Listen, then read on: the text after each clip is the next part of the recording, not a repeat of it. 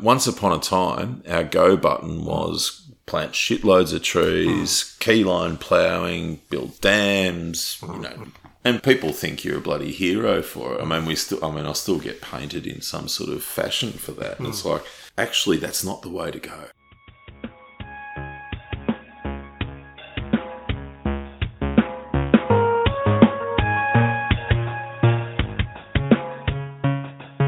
Greetings and welcome to the Making Permaculture Stronger podcast. This is episode number five, and I'm your host, Dan Palmer.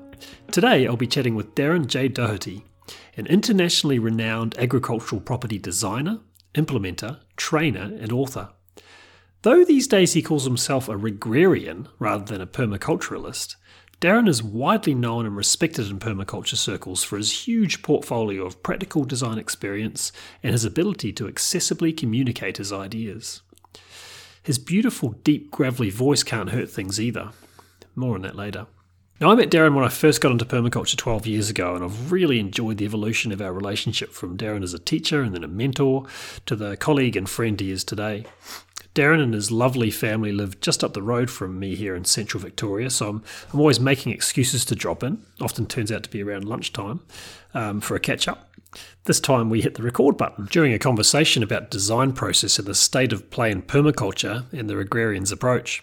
Enjoy, and I'll check in with you again at the end. Okay, so here I am with my friend, colleague, Darren J. Doherty. Thanks for joining me today, Darren. Thank you, Dan Palmer, my friend, colleague, and uh, Junior colleague. junior colleague. Oh, well, you're not that junior, although I have just turned 50. There you go. Yeah. yeah that, that deserves some seniority. I want to get into the topic of design process with you today. And when it comes to practical on the ground design experience, you have yourself a few runs on the board, been uh, in the game actively designing and developing, particularly in a rural context for, I don't know, decades, three decades? Not quite that long. Um, I start. We started out in March of 1993. So Okay. yeah, whatever Yeah. that is. So 20. I think 25 years next year. Yep. Well, a, a great way to start would be if you're happy to share for a few minutes your journey with design process and development process, and then getting to where you are today with the what you're calling the Re- Regrarians platform. It'd be fun to look at that from a few different uh, perspectives. I did my first farm plan design when I was about seven or eight. I'm not quite sure when, and I can still remember it. And it really annoys me that I've never been able to find it because I don't think people will believe me. But anyway, um, and it was of our family farm, which is a small farm just outside of Bendigo here, which is not in the family anymore. But in terms of process, though, I think that was just the mind ramblings of a young child. It wasn't until really when I uh, come across Keyline in uh, probably about Keyline again because our farm was designed on those principles without it being called that. My, I didn't not know that until my grandfather told me later. But uh, looking at keyline principles and then permaculture design, so all around the sort of 92, 93 period and starting to do design and whole farm plans. So when I started out between 93 and 95, I did my first keyline training uh, with Alan Lehman and uh, the late uh, Vries Gravstein. And I did a permaculture design course with Hugh Gravestein and uh, Andrew Sheridan. And then I did uh, a whole farm planning certificate with the University of Melbourne over at Longerenong in the Wimmera. And so I did those three things, which all influenced design process, if you like, and they're all very different. So, you know, keyline design process is quite different, well, as was explained to me then, was quite different to permaculture and, and then to the whole farm planning methodology. So out of that, it wasn't really until 1995 that, well, I think by that, by 1995 when I applied for my permaculture diploma, I'd done 50 or 60 designs. Mm-hmm. And I look back on those and they were really a composite of mm. those three influences, if you like. Mm-hmm, mm-hmm. Now, in terms of process, I'm, tr- I'm trying to think about how the process was. I'd have to say that, uh, you know, it was really talk to the client about what they want to do, look at the landscape and its capability, which was something that was influenced by whole farm planning in mm. particular, mm-hmm. because if you look at just as a, an aside, if you look at permaculture and keyline, they don't really concern themselves with capability that much. It's there's sort of almost it's almost implied, and I know it's not implied in keyline. Keyline Yeomans was very clear that you can make a landscape do a lot of things that currently it's not capable of mm-hmm. doing, and I mm-hmm. think that in permaculture, that's sort of you know you can be in the worst environment in the world and you can still make it a sustainable human settlement if you do the right things, mm, right? Mm. Whereas in whole farm planning, because of the influences that it has as a methodology, you work with the landscape in its current condition and you try and respect that by appropriating the right land use. So I would look at clients, landscape, then maps, get the maps together, all of that. And back then, I mean, it took a good two to three weeks just to get your maps together because, you know, you had to order an aerial photo and it had to come. you had to go and get a topo map. So it gave you a lot more time. Whereas now it's all, Yeah. yeah, go on Google Earth, get this download, get that download, blah, blah, blah. So it's all a lot more instantaneous. So I then would be guided by what the requirements were because back then I was typically doing environmental management plans. And so I was also guided by what municipalities were requiring mm-hmm. as far as a planning permit application was concerned. So there were those sorts of things which influenced the reporting process as well and what you actually put into a design and where. Mm-hmm, mm-hmm. So there was all of that. So mm. That process went along for a while until I think in about 96, 97, I developed what we call our works pattern. And that was where I was trying to get in my own mind, or I'm, what's the A to Z, or for your US listeners, A to Z, and try and work out, well, what's what are the steps along the road, but also explain that to clients hmm. so that they they knew the road that they, that I was potentially going to go on Yep. with them. Yep. And that was when we really started to get a bit more process logic to it. And that was also around the time when we stepped up from doing 30, 40, 50 designs a year to um, 100 odd a year. And so, in order to be able to service or do that much, that volume of work, we needed to really uh, nail it as far as the process. And Yep. Yep. that was the time too.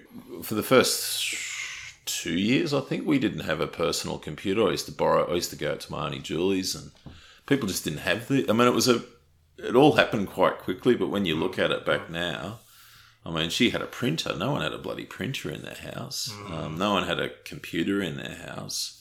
I remember Will Dalgleish, who's now here in Bendigo, works for TAFE. He bought a computer and he had to go off and he lent me his computer for a year. And, you know, there's all those things that that happened that allowed us to even have access to software which supported the development of process. Mm-hmm. So it was sort of a flux of time because you know, we were going from that analog time to that digital time around that mm-hmm. era. It was good to be part of at the end of one era and the start of another. I think that certainly helped with sitting down still with a piece of paper, which I still do now, and speculating out things, or even with a whiteboard, just mm, doing mm. stuff like that and playing that game before you then go and gee whiz it on the Jump in the online. digital. Yeah, so so we did that, and then with working with more people, with more colleagues and work partners mm.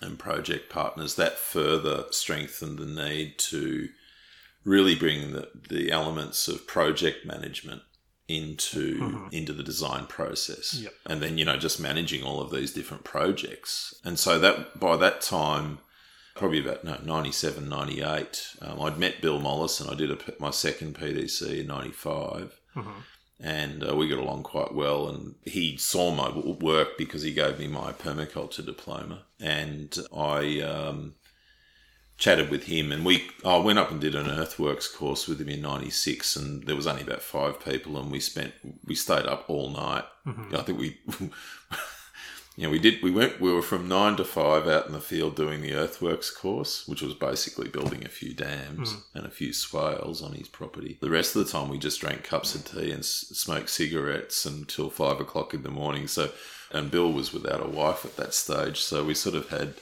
unlimited access to to the great man, and it was, it was a really treasured time. So he hmm. got a lot of access to what I was doing in hmm. terms of hmm. my body of work, and so by about ninety eight, I think he off he said, "Can you write a book for me on permaculture process?" And that was really, as I've acknowledged, um, that was the first time I really thought about writing a book, which I still haven't finished, but um, but it sort of put in it, it gave me the endorsement if you like that w- the track that we'd been going on as mm. far as design processes had been uh, was mm. was was reasonable mm. and Yeah. sound so. Because you do need a bit of that. I mean i i didn't get formally trained if you, more or less so everything that i did was short courses.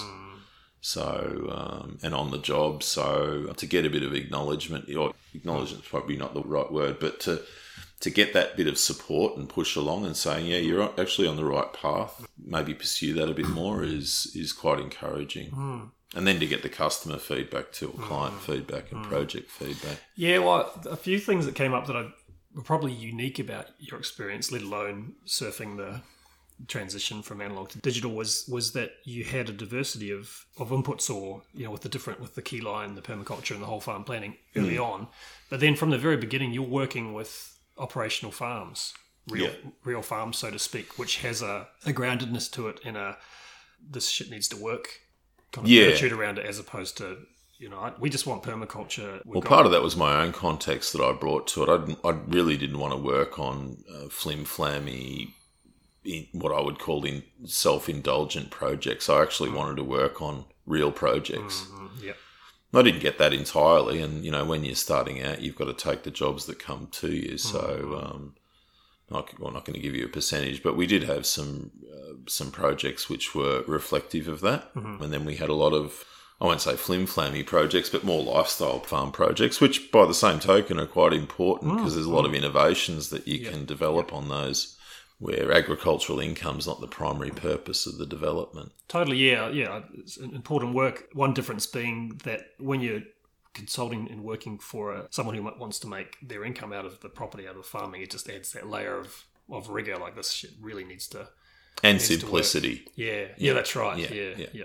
And and then the flip, the other part of it that you mentioned was that from early on you were involved in the implementation and the project management, contracting yourself behind the wheel of tractors and so on, as well as working with others, which of course is a hell of a useful thing when you're Yeah, well, it was sort of out of necessity, Yeah. out of economic necessity as much as anything else. Plus, I was only 20, uh, how old was I? 1993. So I was only 25, 26. So I was young and, or younger, hmm. and I wanted to get out there and about, you know. I wanted to get out hmm. there and I wanted to see the projects work because it was sort of my apprenticeship hmm, that I gave to myself was my projects. And plus, as I mentioned, the, the economic necessity was that if I was just doing design work, well, then that just wasn't going to pay the bills. yeah, yeah. So you really needed to do the implementation work, and that's probably no different to what Veges had to go through as well. Totally. Yeah, I sometimes start courses on advanced design where some of the participants have an interest in making a full time professional income from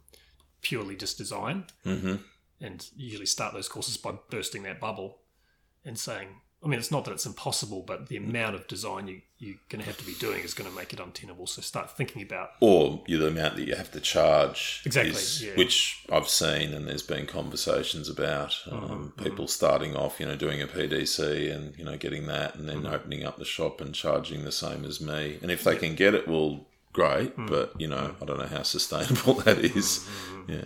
Yeah, and then just that whole issue of the designer being separated from the actual implementer Mm. and, and being involved in ongoing management, you were just caught up in all aspects of the journey from the beginning, which is which Well, is great and, and I think when I saw David's David Holmgren's principles come out, so that 20, 2001, I think it was, accept feedback and apply self-regulation. I mean that uh, that resonated uh, of all of the principles that he put forward. That one resonated perhaps the most with me because to this point that when you do a design, well, the design means nothing until you get the feedback on what you're doing. And so we were continually getting that from the get go. And whether that was just the type of ground prep that we were doing or the species selection or mm-hmm. whatever the heck it was, you were getting that back. Mm-hmm. And so that yep. only meant that the next time you did something similar in a similar situation, it was uh, you made better decisions. Yep, totally. Yep, yep.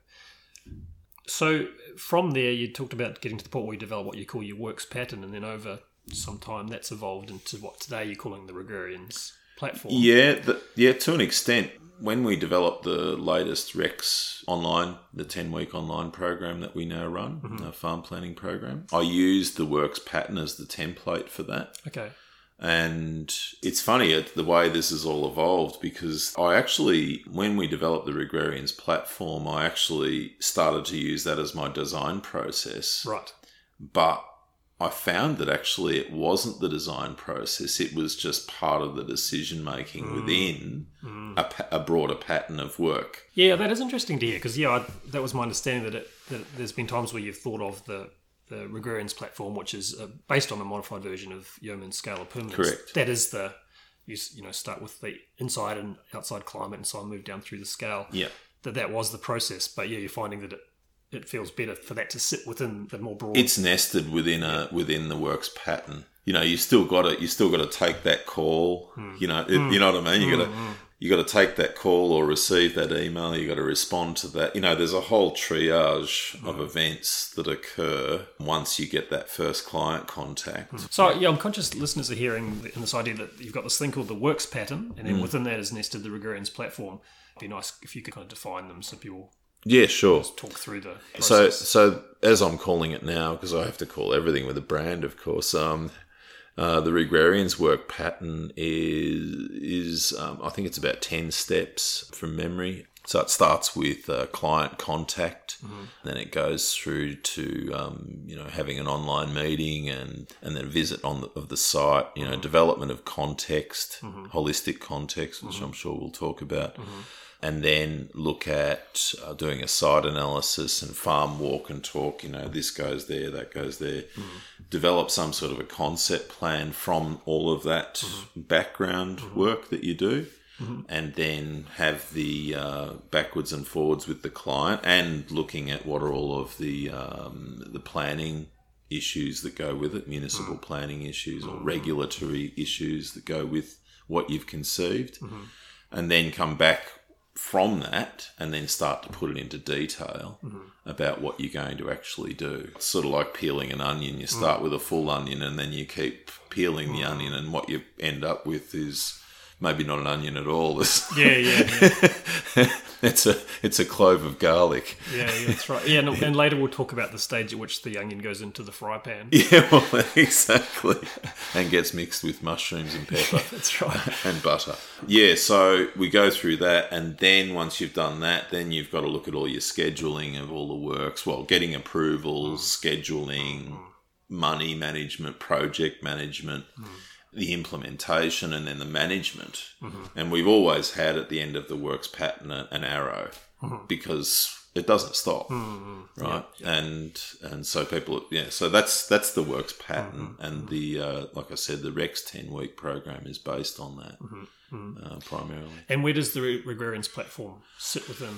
The Regrarians platform sits with that in some of the questioning. Okay. So when we do the first client interview, for example, we go through our checklist. So we've got the Regrarians platform checklist, mm-hmm. and it's got about two or three hundred questions or points to consider, you might yep. say, mm-hmm. according to the platform. Mm-hmm. So it's ordered with that. Yep. And so part of that will be developing your holistic context. Mm-hmm. What is your biospheric climate? You know, all of that. So it's it's mm-hmm. really, again, as we've always done, if you like, from a design perspective, combining those those three. Or originally, the three modalities that we combined were keyline, permaculture design, and whole farm planning. And then after about 2007, we brought holistic management in. You know, holistic management, I don't think really has a lot to offer on the farm design front. Mm-hmm. Um, a lot of it's pretty straightforward mm-hmm. stuff Alan Savory was influenced by Yeomans and has read read the permaculture stuff, Mm-hmm. and he's re- and he understands soil conservation based whole Mm-hmm. farm planning. So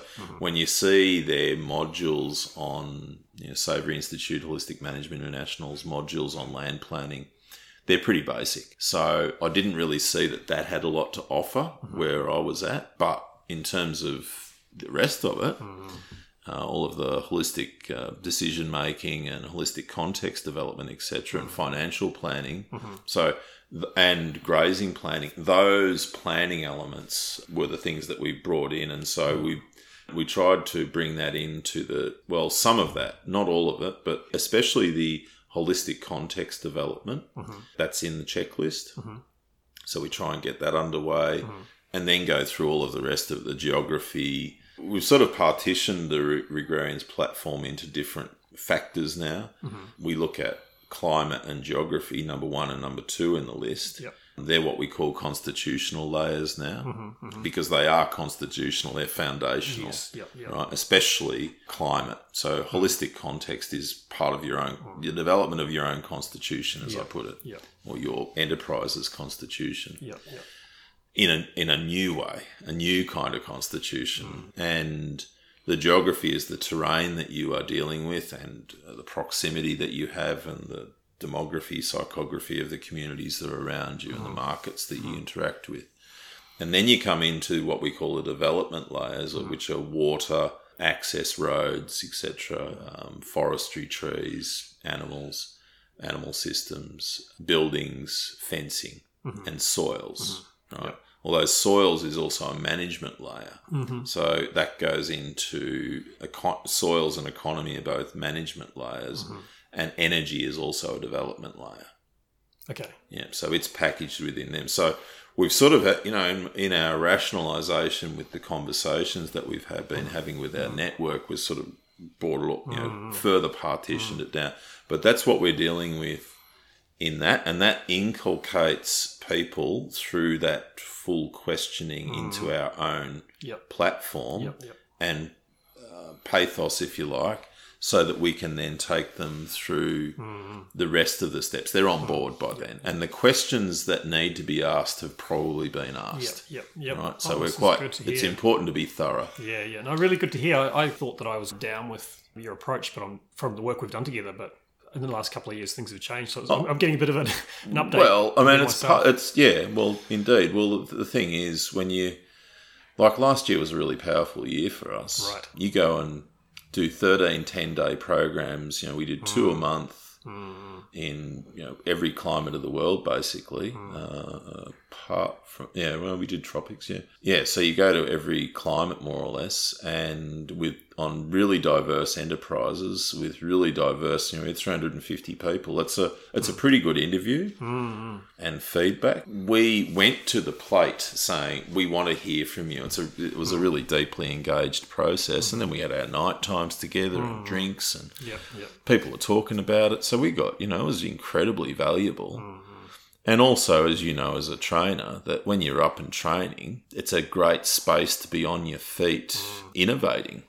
Because sometimes just to keep your own boredom at bay, mm, you sort of come up with new messages or stuff stuff just channels to you and stuff. So- Yeah. Yeah. so it was that sort of really dynamic place, and mm. um, yeah, so we will be endlessly grateful for mm. that time, and that helped us to then come back here and really consolidate. Okay, and go. All right, we've just had because we had uh, 2007 to 2016 mm-hmm.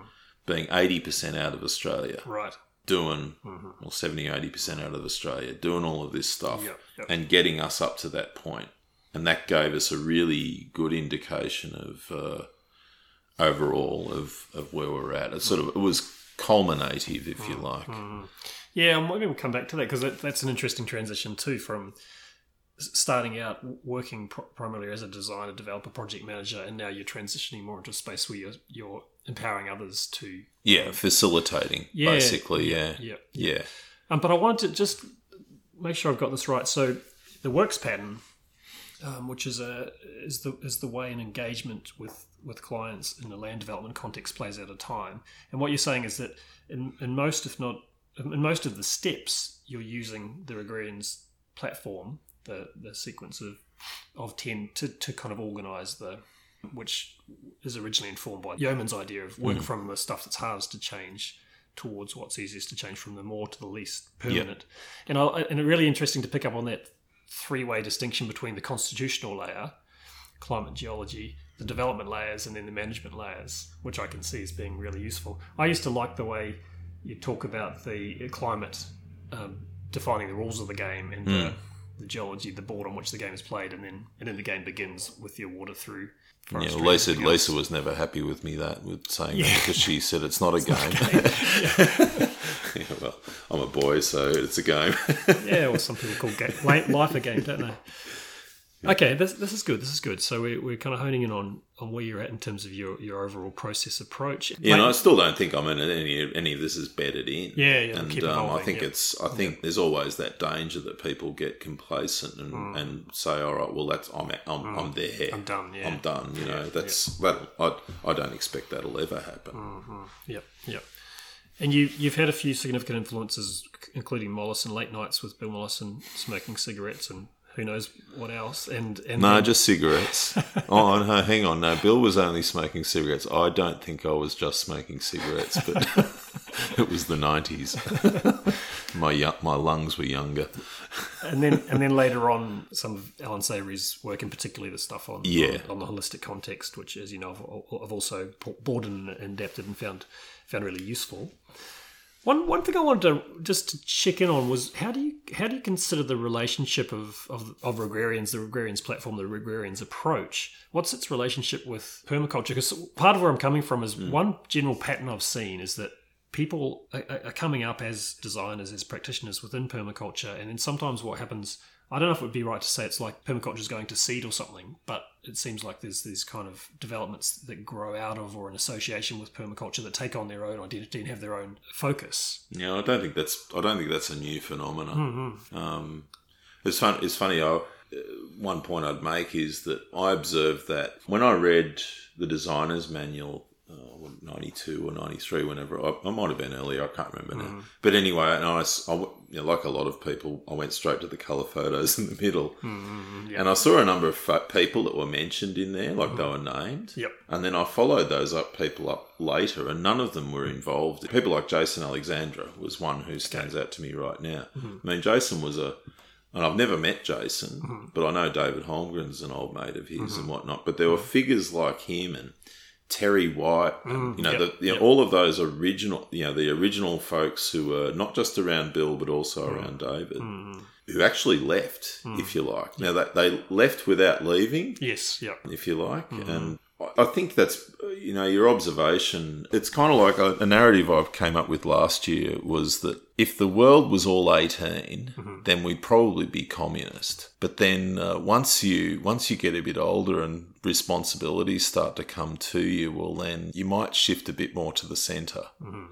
Um, centre right or centre left, depending on where where you what frames you and what your experiences have been along the way. And I I think in some ways permaculture or the evolution of people who've been influenced by permaculture some way along the way. Mm-hmm. To start with, what actually drew you to it to go and spend two weeks of your life doing a PDC? Yep. right? Which is a reasonable commitment in, in time and money for a lot of people. Mm-hmm. Most people would see that as a as a change process mm-hmm. in in practice, and what level of change did that give you? Hmm. Now that will depend largely on your personality type and where you, what state you were in when you got to that point. Yeah. Yep.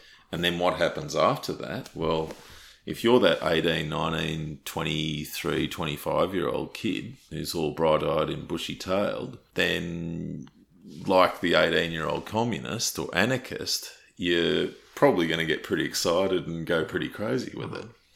But then when the rubber hits the road hmm. and you peel off those layers, you sort of go, well, you know, some of this stuff is, it's pretty out there. Yep. Yep. and it's pretty um, innovative.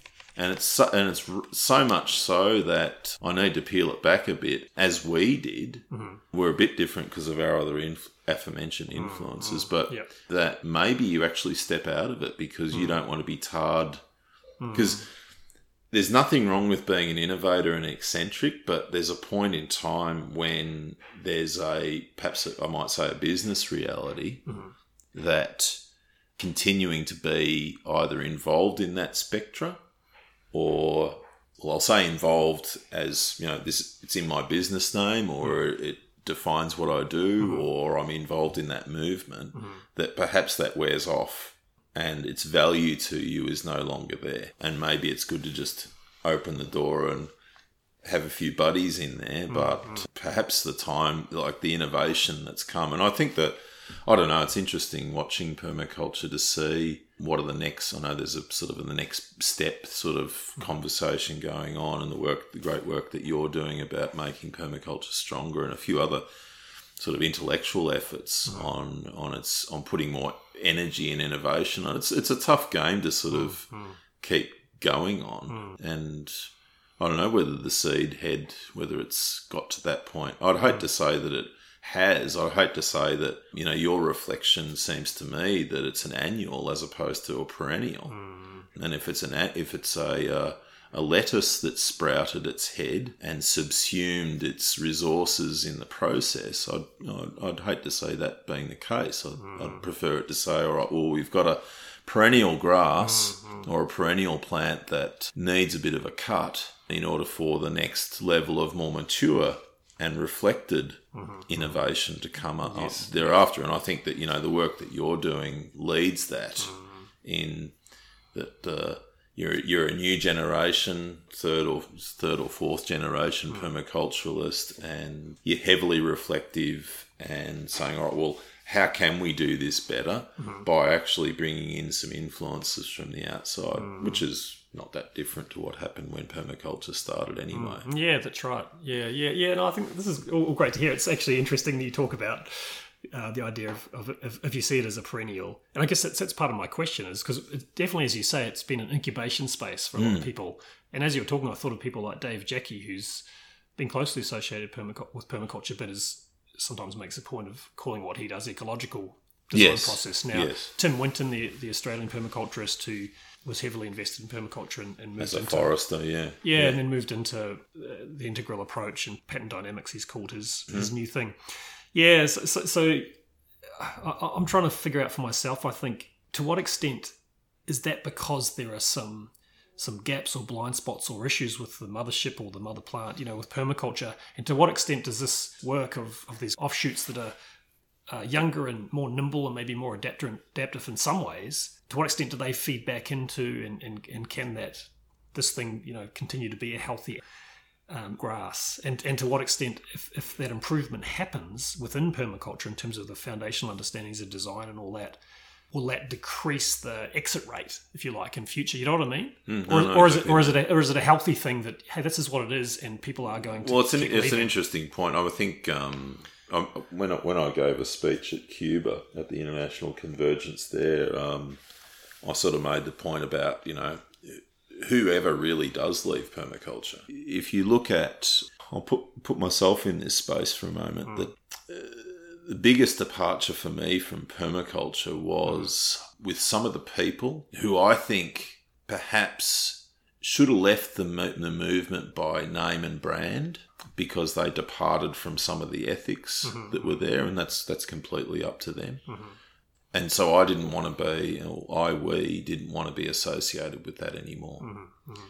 As far as the innovations, we didn't really see a, a whole lot of new innovations coming. Mm-hmm. Um, I mean, David's David's re-emergence within the movement certainly was was a blip in that radar um, in the early noughties. But otherwise, I mean, and that that was more of a reinf- that was more of an innovation. That was more of a reinforcement innovation as opposed to a genesis mm-hmm. like permaculture one was, or his mm-hmm. thesis, his environmental design thesis. So, from for me intellectually in my own development, and also from our business perspective, mm-hmm. I just didn't see that there was a lot to offer us. yeah, yeah. And so, really, when I look at the again, if I look at your work now in making permaculture stronger, well, that that is good work, and that's stuff that I'm interested in because it feeds into the narratives that I am interested in and trying to continue to tweak Mm-hmm. as far as you know largely design process, which is Mm. seems like that's been a primary focus of yours Mm.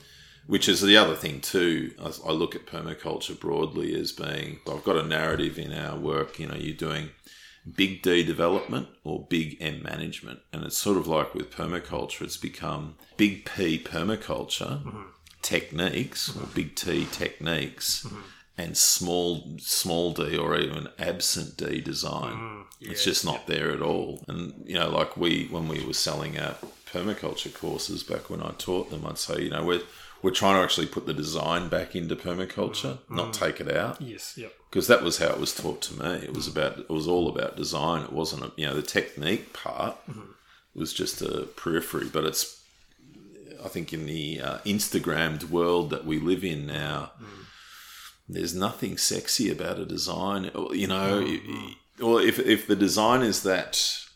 If people think that design is a, a map with concepts on it, mm-hmm. that's what we call a plan. Mm-hmm. The design is actually what gets you up to that point. Yes. Yes. And that's a really big distinction that mm. people don't make. It's mm. all that thinking, grunt work, mm-hmm. Gantt charts, flow charts, all of those methods of designs and concepts of themes of design. That's not really Instagrammable. Whereas some nice flowing lines in a landscape or a tree that's just been planted and a happy face and child, mm. Yeah. beautiful. That's a grab, isn't it? Yeah, yeah, totally. Yeah, that's right. The distinction between the, the plan that results from this process, where of course the quality of the plan is 100% determined by the quality of the process, but often we are so Mm. Yeah. excited by the fact it's got permaculture on it or it's got a whatever. It's it's pretty Yeah, to look yeah. at that we, we don't we, we, we don't even really have the discussion well about how do we differentiate better from worse designs, Mm. and hence start to ask questions about better from worse It's a lot of noise. processes. It's a lot of noise. yeah, yeah, yeah. Yeah, yeah, fascinating. I was just thinking with David Holmgren's yeah, re-emergence in the space of permaculture's foundations, and that's something that I'm enjoying working with him on is really going into design process and Well, I think I think bringing a feminine energy to it as well, because bar a few people, and what, what I mean what I mean by that is, I think a calmer, more considered, less ego-driven.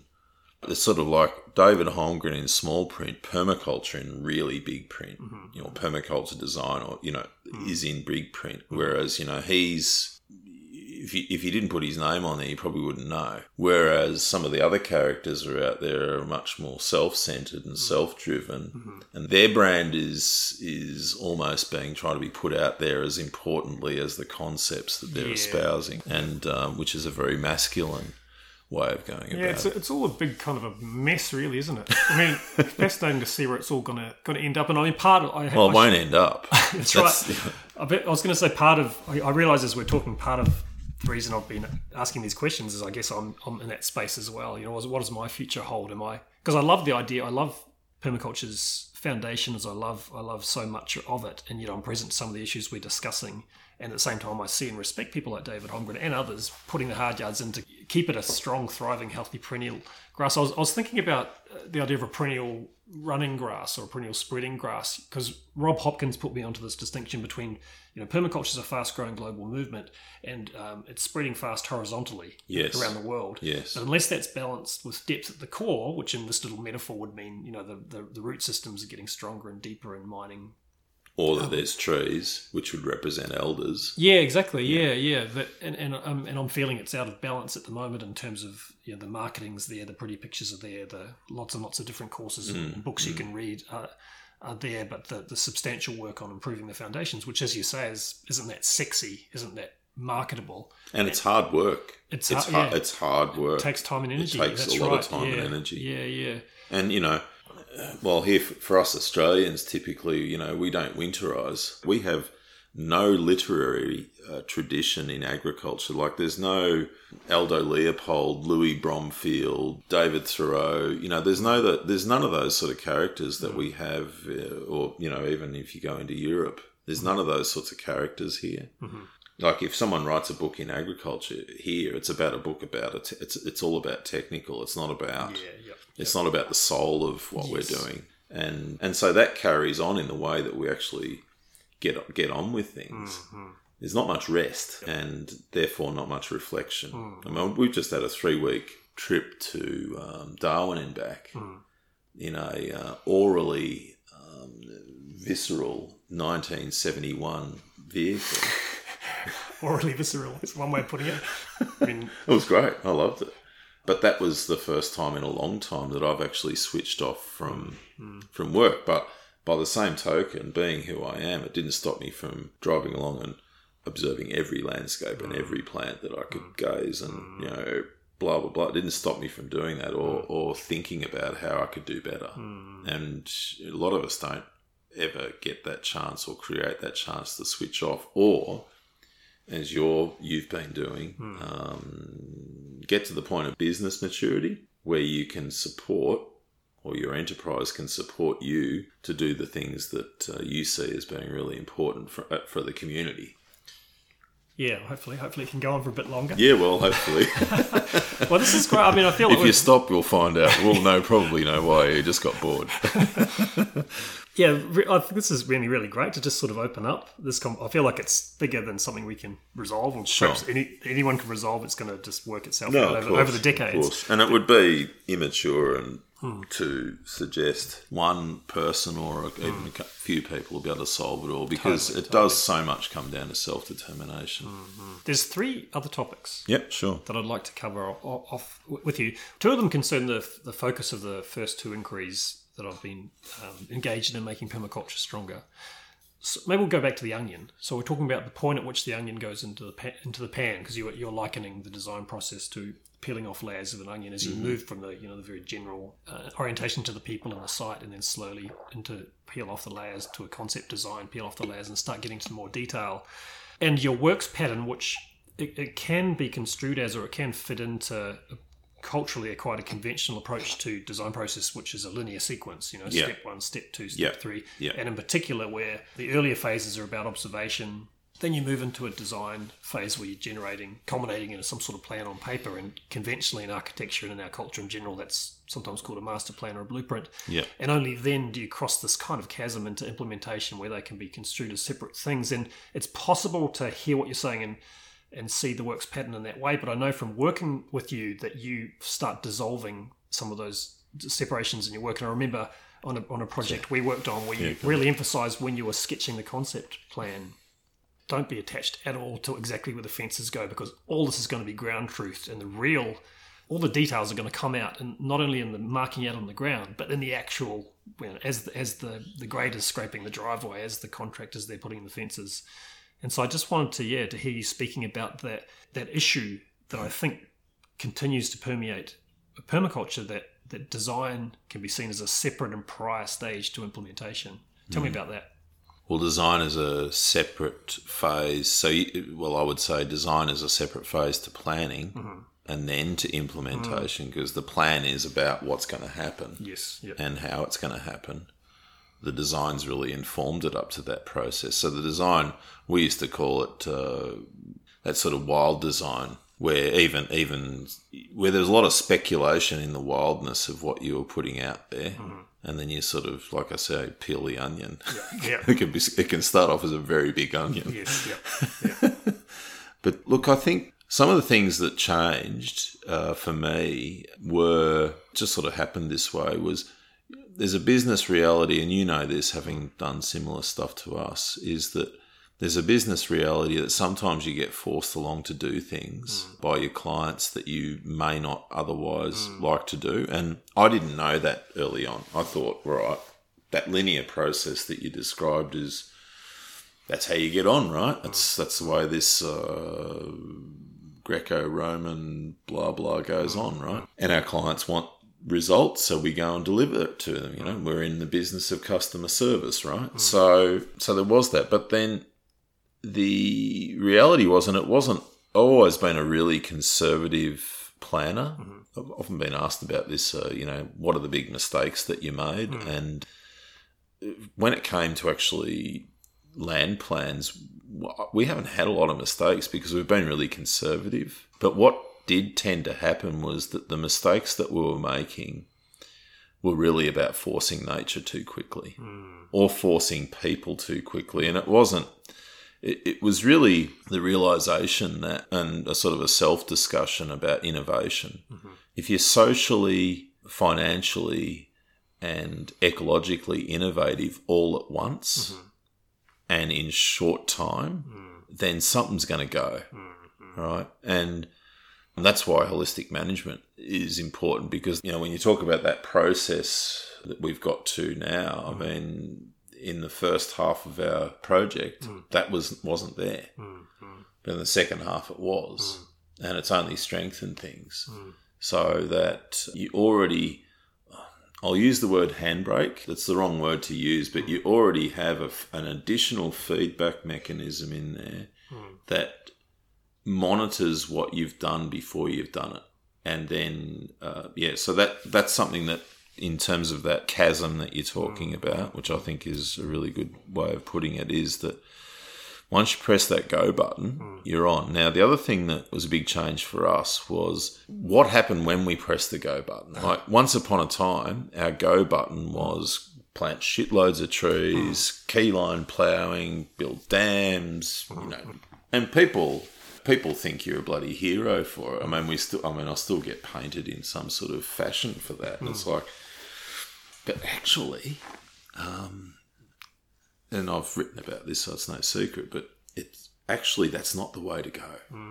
I just had a call yesterday with Adam McLean, who's a uh, Canadian on Prince Edward Island. He did a Rex with us in Can- Kansas, Western Kansas, which is very different to to Prince Edward Island.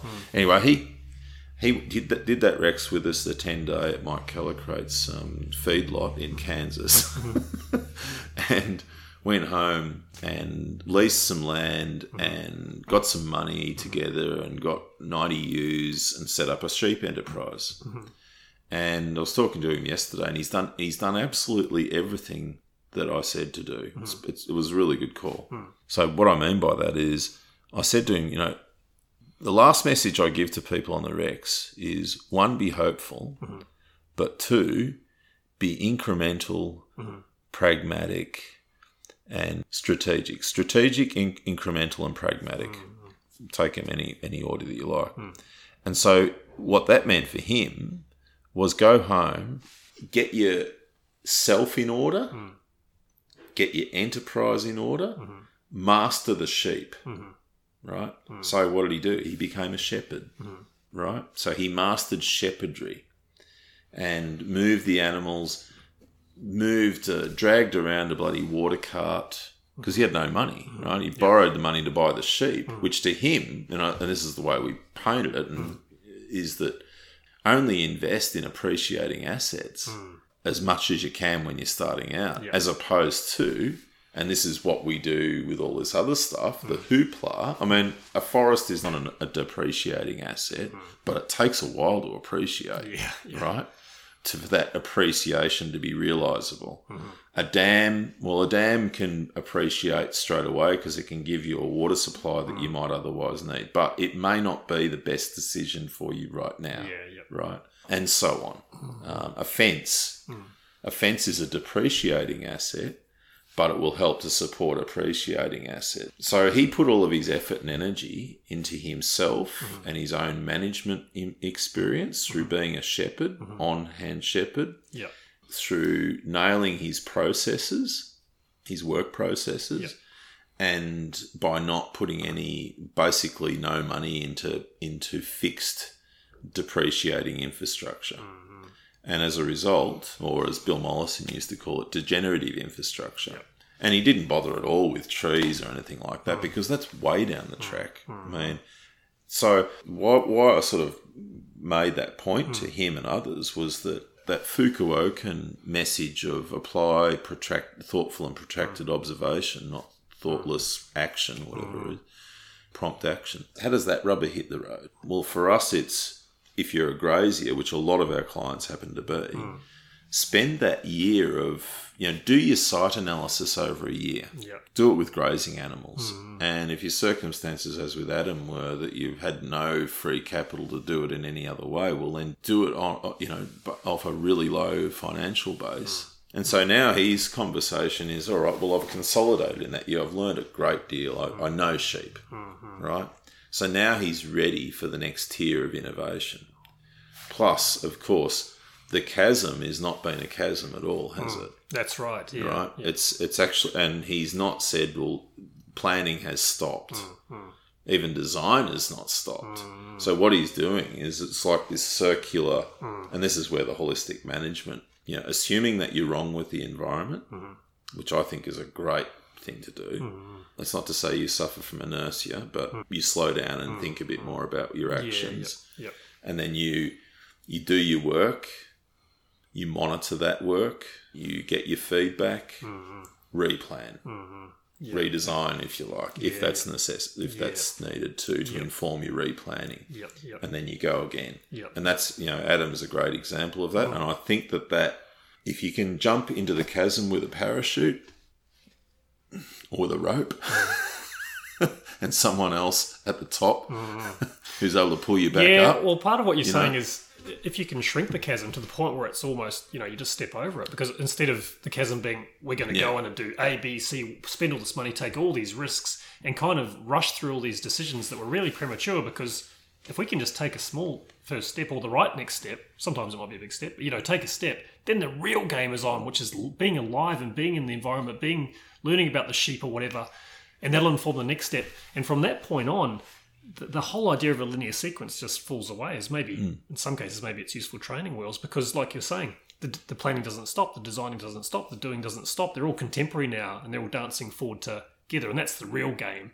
And if anything, I think the, the important meta pattern is the one you alluded to with Fukuoka, is, is that thoughtful, protracted, do your homework, like get to know yourself, your own context, observe the landscape, the climate, your cul- your local community, all that's, you know, it's hard to get out out of seeing that is a great idea, but then just ease into this process. Well, it's quite, a, and I know you've got, I've got this new project going on, which I won't mention, but you know, this where you're going out and looking at other people's properties Mm. with them. I mean, it's one of the, it's, it's a thing that's always struck me, and I've talked with clients about when Mm. we've done pre-purchase inspections. I said, go out and see if you can camp on your land. I mean, it seems, Mm. Exactly. it seems bizarre to me that the, the biggest investment in most people's most common people's lives will be a block of land and then the second biggest will be a building or buildings a depreciating degenerative asset mm-hmm. uh, infrastructure and then a vehicle and then vehicles. Hmm. So outside of the land which can depreciate in hmm. value hmm. because of our management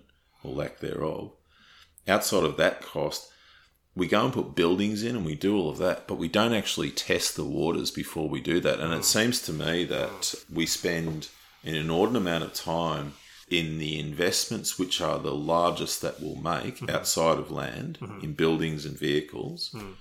with the least amount of due diligence. Mm. And that's just the like I've had so many clients say to me, oh, I want to build my house up on the top of that hill. Yeah. I go, I'll say, well, go up and pitch, pitch a tent up there for a month That's right. get, catch the breeze, mate. you Yeah, know? yeah, yeah. And but no, and then later on they'll go, "Oh, Jesus, bloody windy up here," and uh, you know, and and it'll be that sort of. And I won't, I won't say anything because I'm not that rude, but the, you know, or they'll just won't invite me back because Yep. you know, the you look at it and they've gone. Oh, geez, we can never keep plants alive. It's so dry up here. Or it's this and it's that. And oh, gee, my pumping costs are incredible. It's sort of like, well, blow me down with a feather, mate. You know, it's over and over and over again. Yeah, that's right. It's such a strong pattern in our culture. I, was, Mm. I was chatting with Ben Falk the other day, and we Mm-hmm. were exploring some of the stuff, and I, I had this realization that often what's happening or can be a, a useful approach is to think of it like go and go and hang out on top of the hill, then maybe come back with your swag, spend a night, maybe, then maybe put a little tent up for a week, and now maybe your house bus, and then your yurt, and you know. Whatever the case may be, the idea of just taking small steps and reducing the size of those chasms, and in some ways, getting the ratio ratio right between time spent planning life or designing life and actually getting in, you know, living it. Yeah, and that's yeah, yeah, because there, you know, oh, there's that old saying, paralysis by analysis, and Yeah, you know, yeah. I don't know if there's an equivalent, but you know, anal- design is a f- design and planning is a form of analysis, I suppose. But uh, yeah, at what point do you do you start? And but I do think. Uh, you know, Joel Salatin makes a good point about uh, one of his principles is about not taking on something else until you've mastered the first thing. It's interesting. We were in the US, I think it was last year or the year before. This uh, woman came up to us who was about the same age as us. And she said something like, Oh, you've got to talk to my husband because he will not stop innovating and I'm really tired. Mm. I've had 25 years of this mm. and I don't know when he's going to stop, and our place is a mess, and our life's not going forward, and da da da da da, because he just won't stop innovating. And it's if you're in that sort of pattern. I mean, I know myself as someone who's a um, an innovator um, on that spectrum. I suppose I have to work really hard to stop myself. Hmm from being like that guy. Mm. And Lisa still tells me uh, frequently, you know, don't take on something else. Don't take. And I haven't. I've mm. been pretty good, but it's very interesting in this space, or I'd say the in regenerative agriculture space, it is populated by innovators, and I think it's something similar to what we were talking about before with permaculture. Is that because it's new and exciting, and there's all of that stuff that goes with it. Of course um, and it goes with um, Everett Rogers' um, diffusion of innovation. Of course, people on the innovation spectra and early adopter spectra are going to be um, involved mm. early. Mm. And so, of course, they're not really good at tabling their results and monitoring yeah, yeah. because that that's not the way they're built. Mm. You really got to wait until that more conservative early majority kind of character comes along mm. who's perhaps not as innovative but is just a bit more methodical about things yeah, yep, and a bit yep. more process driven. Mm, um, and we're starting to see those sorts of people emerge, which mm, is great. Mm. And I, it's interesting, I, I, suppose, to go back to the discussion on permaculture that perhaps people who are of that early majority type or even the late majority type, they came and they, they either came and went mm-hmm. really quickly mm-hmm. or they didn't come at all. Yep, yep. Because it just it seemed the whole permaculture thing just seemed too radical, too fresh, too much untested stuff. Too much, yeah. yeah. So yeah, so there is a lot of that, and uh, yeah, I've appreciated Everett Rogers' insights and all mm-hmm. of that because I think there's a lot of truth to it. That's yeah. why we included it in the Regrarians' Handbook, mm-hmm. a section on it, yep, because I yep. think it's really important. Yep. In the psychology of this.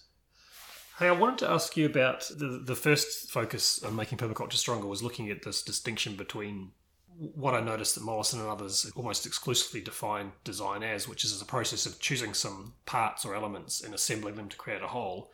And I was contrasting this with the different emphasis of, of, of Christopher Alexander, who who talks about starting with a whole, you know, it's already a whole farm or a whole whatever, mm-hmm. and then progressively partitioning it into its different areas, the homestead and the paddocks, the forestry and the pasture, etc.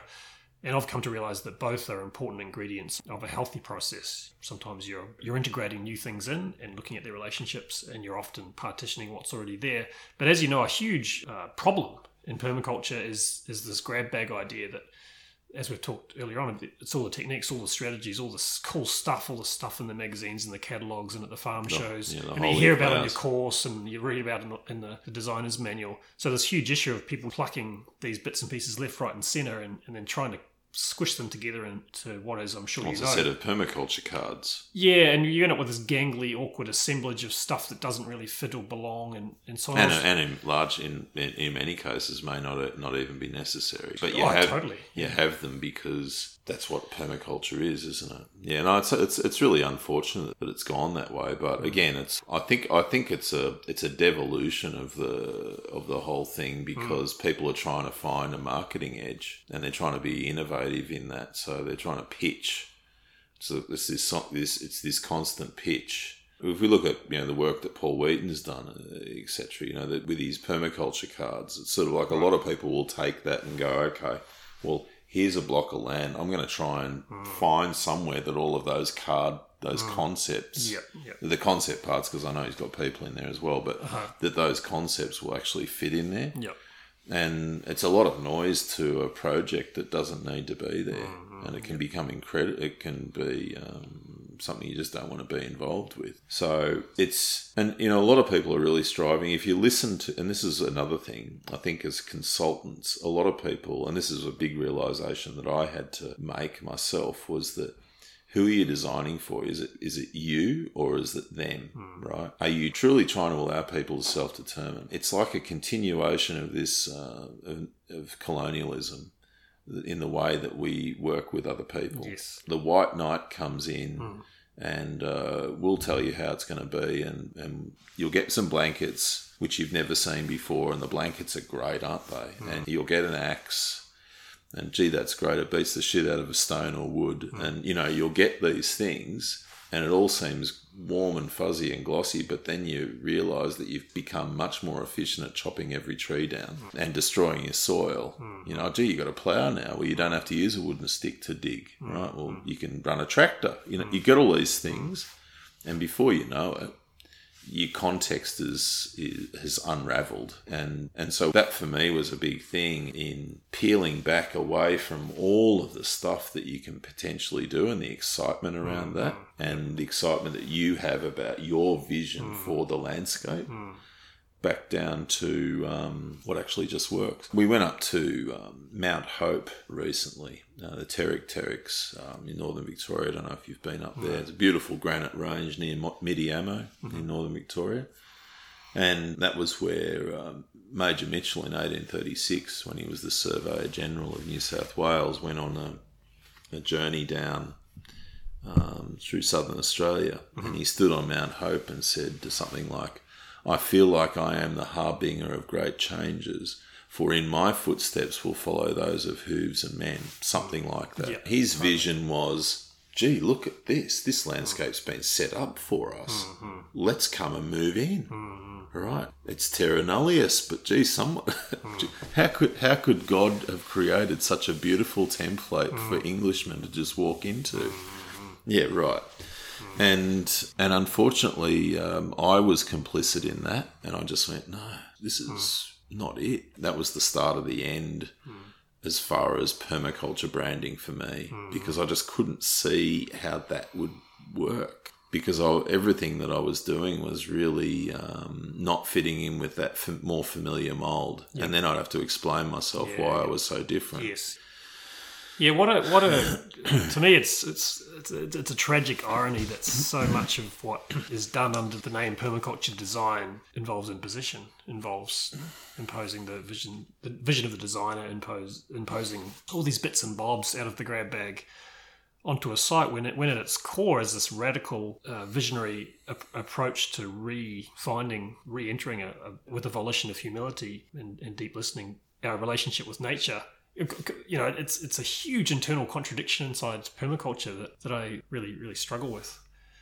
And yeah I've, I've, I mean and, and at the same time early on you, you you come up with these magnificent designs for clients and the, there's a huge amount of reinforcement. Oh my god you're brilliant. You're this expert genius designer. We love your design. We're going to implement every detail. But if you if you're honest with yourself despite the reinforcement and the paychecks or whatever you you've got to get disillusioned with that eventually and maybe that's that's the point where some of us well effectively what you just said is is part Well, that's for those. That's for permaculture those who sell. I think that's for those who afford themselves.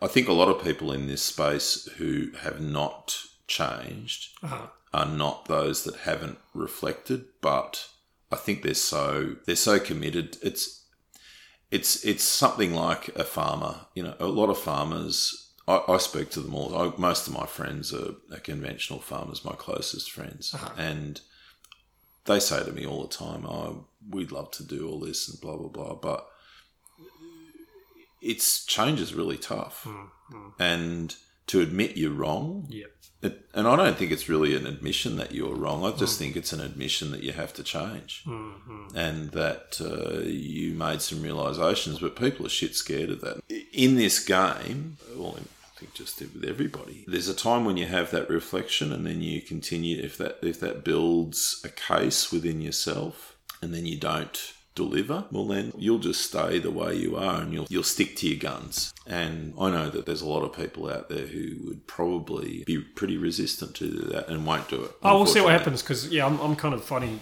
to my surprise that my, my momentum with the stuff is picking up, and I'm I'm, I'm keen Yeah, to start that- rattling the cage a little bit. And Well, again, it's the diffusion of innovation Yeah, stuff. yeah. I often speak of innovators as being somewhat akin to the other end of the scale, Uh-huh. the recalcitrant. So you can have Mm. the recalcitrant innovator, and they're as rusted on as they can be. I'm not a recalcitrant innovator, so I'm not so rusted on to everything that I do.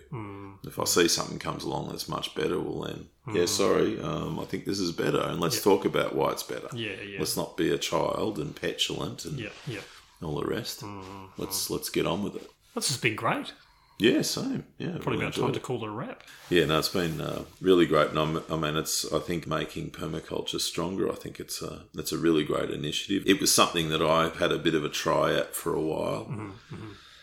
Let's do better. Let's do better. Let's raise the bar. Let's raise the standard. Let's get it all out there. But I mean, I just had to be true to myself. And the other thing was for us was that we really couldn't call what we were doing permaculture anymore. I suppose um, because. Uh, I think it is, but it isn't. And, you know, you've ultimately got to be true to yourself at the end of the day. So, Yeah, awesome. Well, thanks so much for existing, for all the work you're doing in, in all these overlapping spaces. Yeah, and you're, Only, you're only 50, so we got, we're, we, we've got decades more Darren well, Doherty and on that, that's, that's, a, a time concept too. Um, as I ran down and back from somewhere this morning and did all my uh, 20 minutes of exercise this morning, I certainly didn't feel 50. And I can still kick the ball 50 metres, so happy with that. There we go. Look out. Biological age is much younger, Daniel. Look out, people. Darren Doherty's not going any, anywhere anytime soon. all right. Thanks so much. Thanks for your time. Thanks, mate. Wow, what a great chat that was. Fascinating to hear about Darren's personal journey with design process and his current take on it all, the key influences on the development of his works pattern and Regrarians' platform, key realizations he's had along the way, the aspects of permaculture that he appreciates and those that he doesn't. I personally loved honing in on this pattern where so many incredibly talented people initially embrace permaculture as these up and coming shining lights, but then eventually become bored or annoyed with it and leave. As we discussed, Darren is, of course, himself one example of this, though I'm grateful that he remains on friendly terms with permaculture. That pattern sounds to me like a great topic for a future Making Permaculture Stronger inquiry. And if you personally have any observations or reflections or opinions on this pattern, please do drop a comment below the show notes or flick me an email through the website www.makingpermaculturestronger.net. To learn more about Darren's work, including his new 10 week Rex online farm planning program and his in progress book called The Regrarians' Handbook, you can visit www.regrarians.org. Oh, yes, and I said at the start I'd come back to the topic of Darren's enviably deep and resonant voice. I mean, listen to this, would you? Make, make, making permaculture stronger. Making permaculture stronger is sex, sex, sexy. It reminds me of a time when I suggested to a client that they consider changing their farm driveway so as to work in with the contour and harvest water and all that kind of thing. Now, the client was highly skeptical when I said it, but then Darren came along and said pretty much the same thing, and bang, the client agreed in a second. So, food for thought, eh? Budding designers out there, don't neglect the power of a, of a good voice. I've I actually put together a little voiceover, a little video that I'll, I'll link to in the in the show notes on that front. Well, that's about it. Thanks so much for listening. I hope at least some of this is of service to you in your own work inside and possibly outside permaculture. And I invite you to join me again in the next episode where I'll be talking with design process pioneer Dave Jacke. Adios, and hope to catch you then.